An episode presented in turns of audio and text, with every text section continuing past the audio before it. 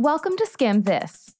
This week, we're diving right into the headlines. We'll look at progress towards a new Iranian nuclear deal, the clashes in Northern Ireland, and Biden's latest moves on gun control. Speaking of, Biden's making a lot of moves right now, including around infrastructure. Spending money on roads and bridges doesn't sound too sexy, but it's sparking a big debate about taxes. Then we'll go deep on a pandemic habit a lot of listeners say they'd like to kick drinking more. And we'll end the show with a sample of the soundtrack of the summer that we really wish we didn't have to hear. We're here to make you smarter and the news less overwhelming. Let's skim this. All right, let's get to a couple of the headlines from the week's news and give you a little bit of context. First up, the US and Iran are restarting nuclear talks. Here's the context. For the last couple of years, nuclear negotiations with Iran have kind of been a train wreck.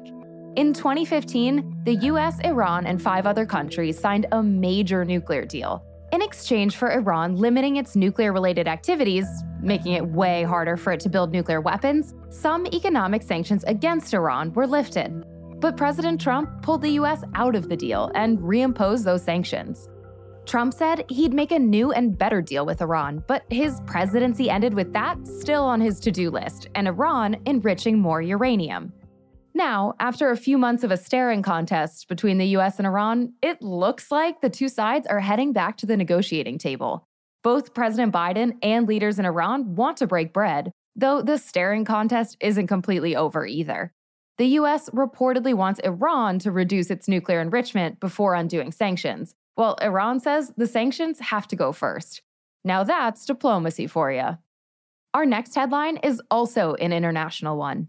Leaders in Northern Ireland have condemned a new wave of violence following almost a week of nightly clashes.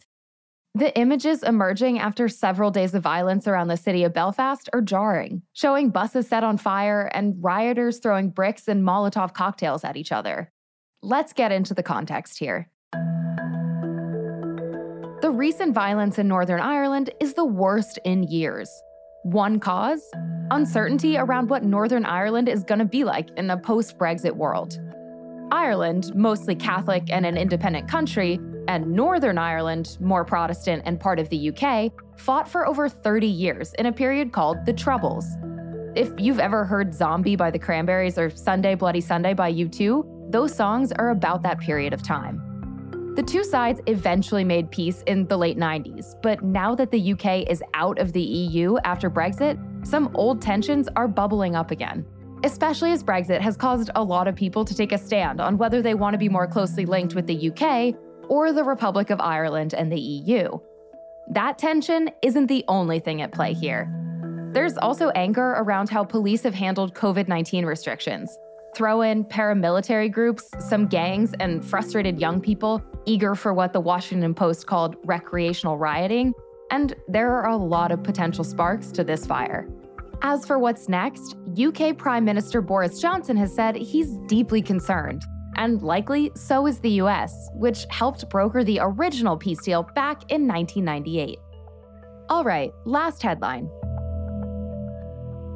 President Biden is taking on the issue of gun violence, targeting kits that allow you to build your own gun and stabilizing braces that essentially convert pistols into rifles. Here's what you need to know Biden's executive actions on guns come in the wake of a number of mass shootings, including in Georgia, Colorado, and South Carolina.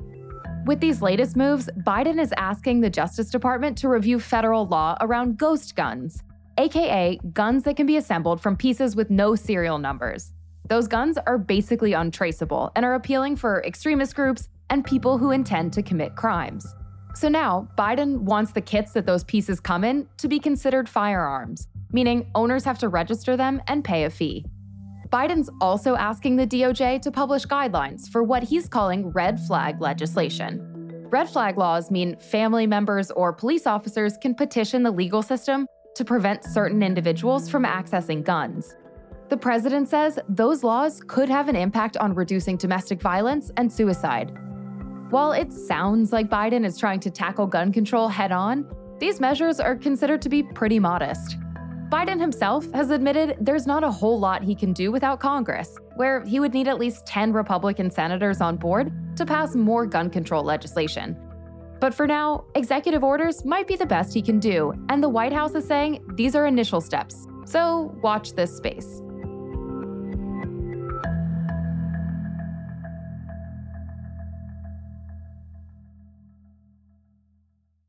It's been a roller coaster of a week in Arkansas.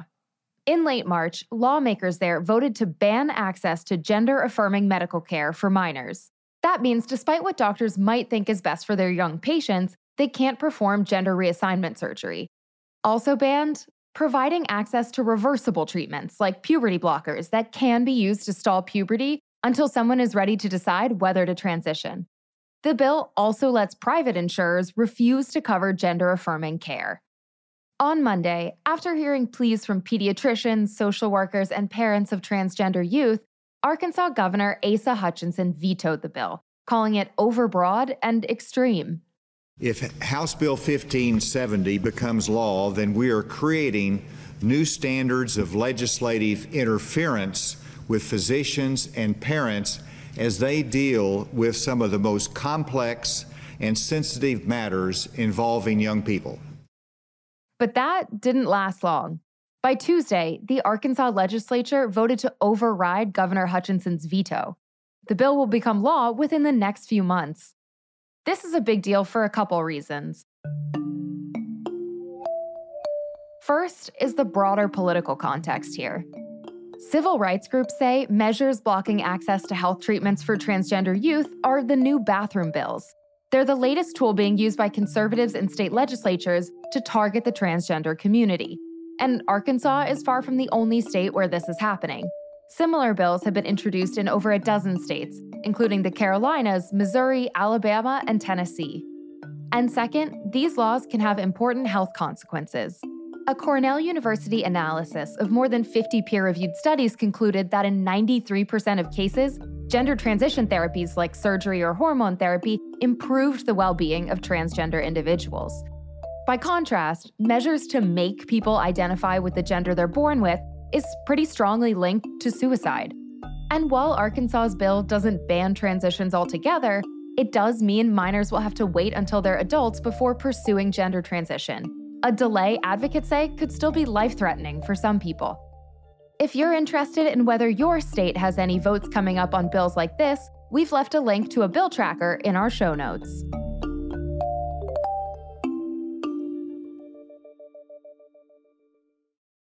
Last week, President Biden unveiled what he called a once in a generation infrastructure plan that would overhaul basically everything from roads to the electricity grid to water systems and schools. If doing all of that sounds expensive, it is. This infrastructure plan came with a $2 trillion price tag, which left plenty of people saying, Where are you going to get that from? Well, Biden has a plan. President Biden wants to partially undo former President Trump's corporate tax cuts to fund his infrastructure bill. He wants to fund it through corporate tax hikes. But can he get it through Congress? The Biden administration wants to hike the corporate tax rate to 28%. Analysts say 25% is more likely. Yep, raising the corporate tax rate to 28%, up from where it currently sits at 21%. That may not sound so spicy, but to a lot of people, it is. So, we wanted to recap both sides of this heated debate over a 7 percentage point tax increase. Let's start with the arguments against raising the corporate tax rate. First up, you'll hear that the more company profits that are paid in taxes, the less money will be spent on things like research and development, hiring more American workers, or building new factories. Second, you'll also hear that the US already has one of the highest corporate tax rates in the world, and that by raising it more, companies will just avoid paying it or piece out of the US and save some money running their business elsewhere. And finally, you might be hearing right now that the economy isn't in a strong enough position to rock the tax boat at all, and that taking a bigger slice of corporate profits just as the economy is starting to recover could stall economic growth. So that's the argument against raising the corporate tax rate right now. The argument in favor of raising the corporate tax rate usually sounds something like this First, you'll hear that even though the US corporate tax rate is really high on paper, in practice, many big companies pay a lot less than 21%. Last year, Amazon reportedly paid an effective income tax rate of less than 10%. And according to one analysis, companies like Nike and FedEx paid no federal taxes whatsoever. It's not that these companies aren't making billions of dollars in profits, they've just got a really good accountant. So basically, if you're worried about companies not paying their taxes if you raise their taxes, don't worry. A lot of them are already not paying. Second, you'll probably hear some people saying, hey, companies should pay their fair share. After all, companies in the US get access to skilled workers that taxpayers effectively pay to educate. And they put a lot of wear and tear on infrastructure, so they should be kicking in more for everything from education to the roads their trucks drive on. And finally, you might hear those in favor of raising the corporate tax rate citing history. They'll point out that the US corporate tax rate was over 50% in the 1950s, over 40% in the 1980s, and 35% before President Trump came into office. So going back to 28% isn't as much of a jump as you might think. So, where does that leave us? If this sounds like an issue nobody can agree on, think again. A 2019 study from the Pew Research Center found that half of people who identified as Republicans backed increasing tax rates for corporations and large businesses. And they joined the 84% of Democrats who were already on board. But whatever individual Americans feel, it's the Senate that's calling the shots here. And at least one key Democrat isn't exactly riding for Biden on raising the corporate tax rate. This week, to try to depoliticize the issue, Treasury Secretary Janet Yellen called for the creation of a minimum global corporate income tax. The idea is it would smooth out the differences in corporate tax rates across dozens of countries. Negotiations on that are reportedly underway. In the meantime, Biden's $2 trillion infrastructure plan, just like the trains it hopes to pay for, will likely remain right where it is, stuck at the station.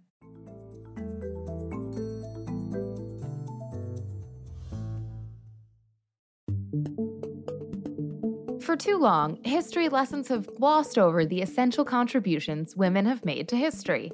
That's where Encyclopedia Womanica comes in. This podcast from the Wonder Media Network aims to change the narrative by introducing the pioneers, scientists, artists, and more from antiquity to today who have shaped our society. Every week, host Jenny Kaplan dives into the trials, tragedies, and triumphs of this diverse group of groundbreaking women. And the best part is, each episode is only five minutes long.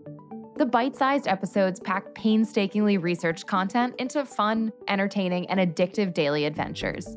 You may or may not already know these women, but you definitely should. Follow Encyclopedia Womanica wherever you get your podcasts. Young people are getting crushed by the burden of student debt. Both on the campaign trail and in office, President Biden has said he's interested in forgiving at least $10,000 of people's student debt, which is a really big deal since an estimated 42 million Americans collectively owe more than $1.7 trillion. Since being in the White House, Biden has started to make some moves. He's canceled debt for 72,000 Americans who've been defrauded by for profit universities and forgiven debts for anyone with a permanent disability, though both of those policies were actually introduced by President Obama before getting rolled back by President Trump. However, Biden has now signaled he might be interested in going further.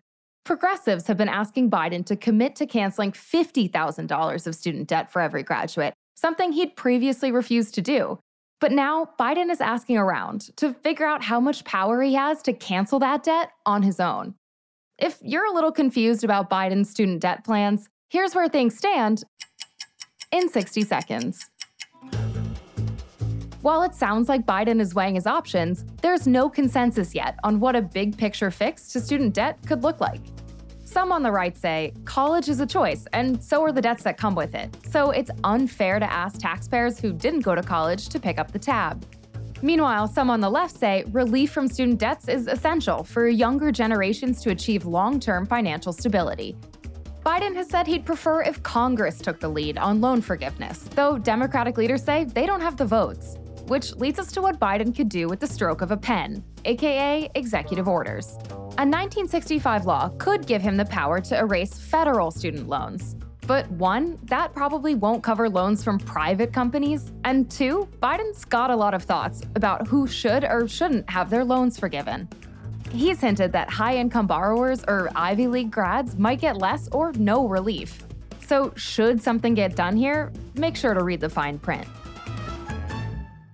How'd we do? Want us to skim a burning question from the news on an upcoming episode? Send us an idea to audio at theskimm.com.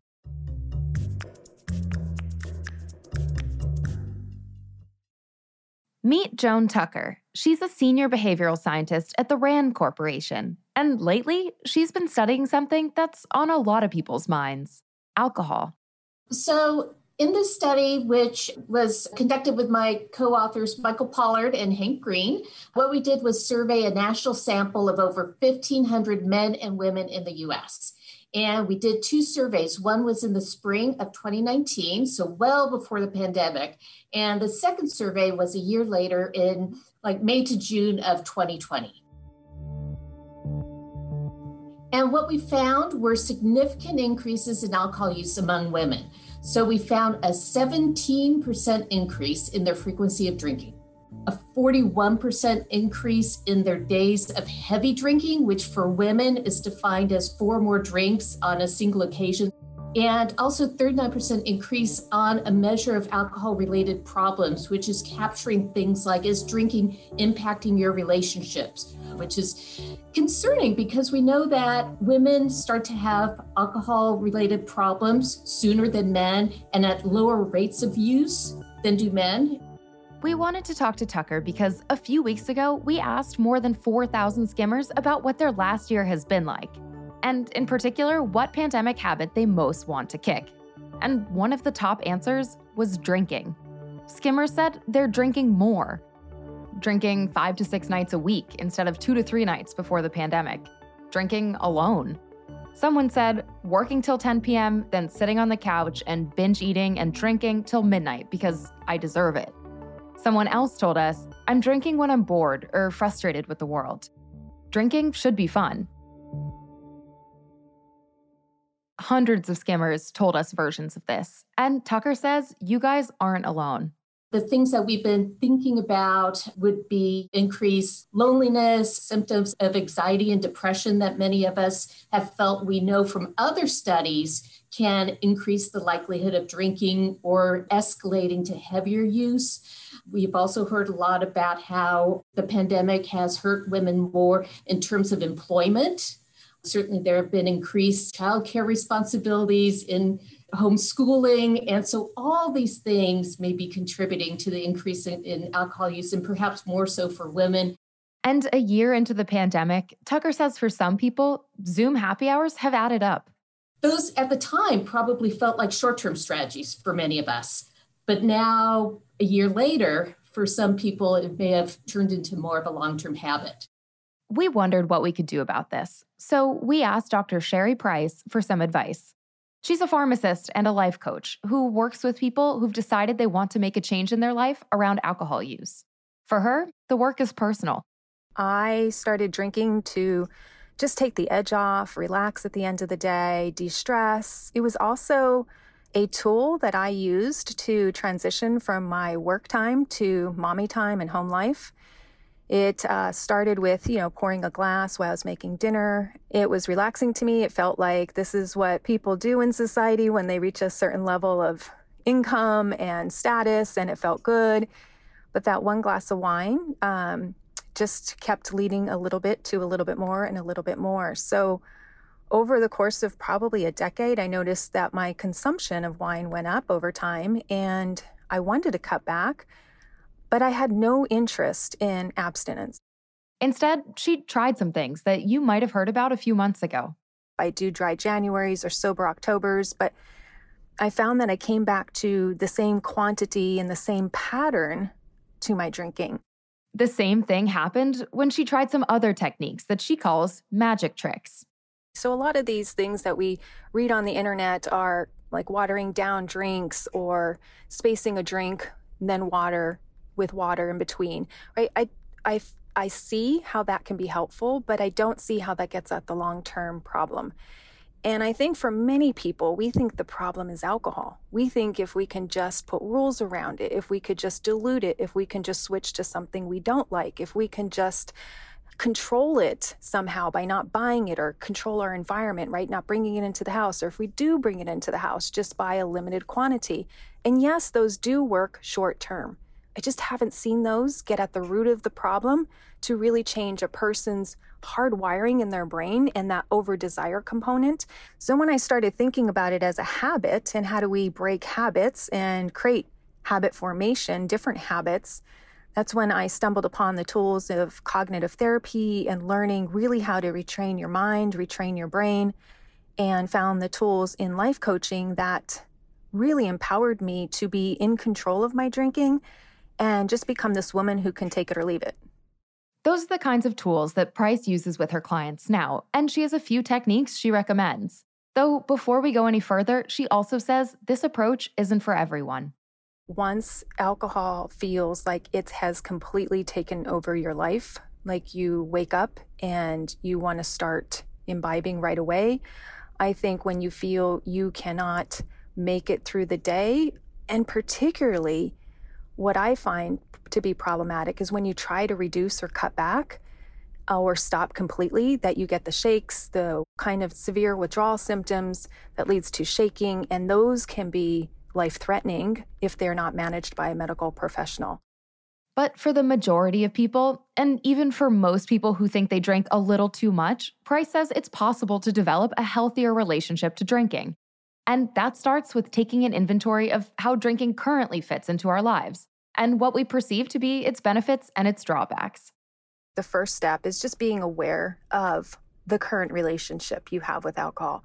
And I think for a lot of people, um, that's intimidating, and there's a lot of fear to do that. Uh, they don't want to see all the negative consequences. But I feel if we list out for ourselves, nobody else has to see this list, but if we start listing out exactly how alcohol is not beneficial in our lives. And then I also love for my clients, particularly, we talk about how alcohol is beneficial in their lives because we really want to understand alcohol's role. If it's for emotional management, if it's to reduce the stress, right? At least that gives us a sense of how we're viewing it. And then we can make other strategies that feel healthier or feel better to the person or don't have the negative consequences that alcohol does. One thing Price says people might find after doing this inventory is that they use drinking as a signal that, hey, the workday's over. And over time, that signal of a shift in the day turns into a ritual, including one you may use five days a week. And so when you have these innate, um, curated, and cultivated rituals over time, when you start cutting back or when you start changing, of course, the brain's going to feel like, hey, something's different, something's not right here and it's going to be a little fearful. But Price says even acknowledging that alcohol might be your ritual is a good jumping off point to make changes. And she notes she's not suggesting a radical change in your lifestyle, like becoming a yogi. Rituals can be as large or as small as you want to make them. Most people's activity around alcohol is like two, three, four hours. And all you do is need key tools in your toolbox to get you through the urges or just to get you through the cravings. And most people find they last 20 minutes or less. As long as we can combat that period of time, it's not like we have to fill up the remaining hours worth of time. It's just the brain needs something to latch onto when it's really ha- in that over desire state seeking out alcohol. Price says the most important thing is to find something that resonates with you. That could be all new habits like meditation or yoga, or things you already enjoy, like listening to music. There are so many tactics out there, and you just have to learn the right tools to get there. And not punish yourself along the way, not looking at this as something that, you know, you're not bad or the person isn't bad that over imbibes. It's just that they've developed a habit, that's all. And we can break those patternings, those conditionings, and those habits. If you or a loved one is struggling with alcohol, we've left some links in our show notes with helpful information.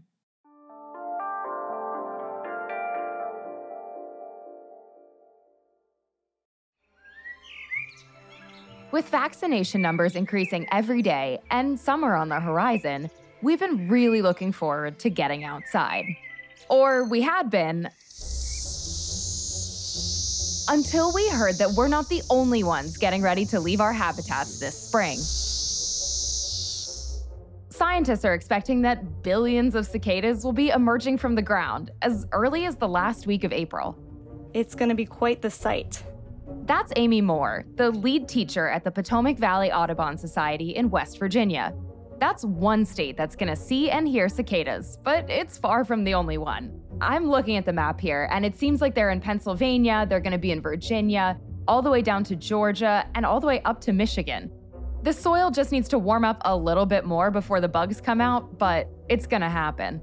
It's predicted that last week of May might be that peak time that a lot of them will start to emerge. You're gonna see the nymphs coming out of the ground and start climbing up trees. And then they'll sit there for a good day for their skin to harden. That's when their wings will, you know, start to grow and then they'll start flying around if you're wondering, don't we normally get cicadas in the summer? Yeah, but nothing like the billions expected to emerge this year as part of Brood 10, a big cicada reveal party that only happens once every 17 years. The good news? They're going to be really important and beneficial food source for our awesome birds. But there's some bad news too. They might be a little clumsy and fly into you which could present some logistical difficulties if, say, you'd already postponed your wedding once. You know a cicada screech when you hear it. And yeah, they are, they're hideous, they're ugly. So they're not even like the cute bugs. and they make a lot of noise. That's Jillian Smith. She's the founder and director of One Touch Events, an event planning company in Atlanta, Georgia. I already know that the question is going to be about should I move my wedding? Um, I say no. They don't bite, they don't come and swarm on people. It's just more so of the annoyance of the noise. And people are ready to celebrate that. They're ready to support you in your love. But there are steps you can take to make things easier if you're planning on being outside, even if you're not that psyched for all these new visitors. Tie up your hair if it's long so the bugs don't get stuck in it. And maybe move the wedding drink station indoors and you're going to have to start planning for the noise. It's going to be loud. The males are the ones that sing to try to attract the females. And I've heard that listening to them is like standing next to a lawnmower. So love is going to be in the air, and the males are going to be calling for those females. There's a wedding joke to make there. But Smith says, for real, think about having your wedding band invest in a better sound system let's make sure you have a great noise ordinance so you can pump up the music to keep your guests going. As for when we'll be able to enjoy a bug free summer, if you're only concerned about the cicadas, that's around July. By then, Brood 10 will have mated, laid its eggs, and died. But if your big day is still in that cicada window, Smith says don't let this get in the way of your plans. I think 2020 has made us more on a if we can if we can live through that, we can live through a few hundred thousand bugs. This is just nature. It's going to be different, but it's not going to ruin your wedding. We have lived through some of the worst of times for our generation. This is just on the bingo card. Cicadas were at my wedding.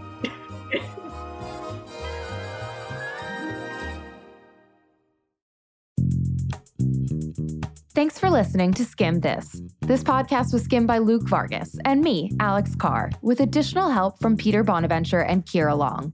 Our head of audio is Graylin Brashear. Skimm This will be back in your feed again next Thursday. Until then, for more Skimm and to sign up for our daily newsletter, head on over to theskimm.com.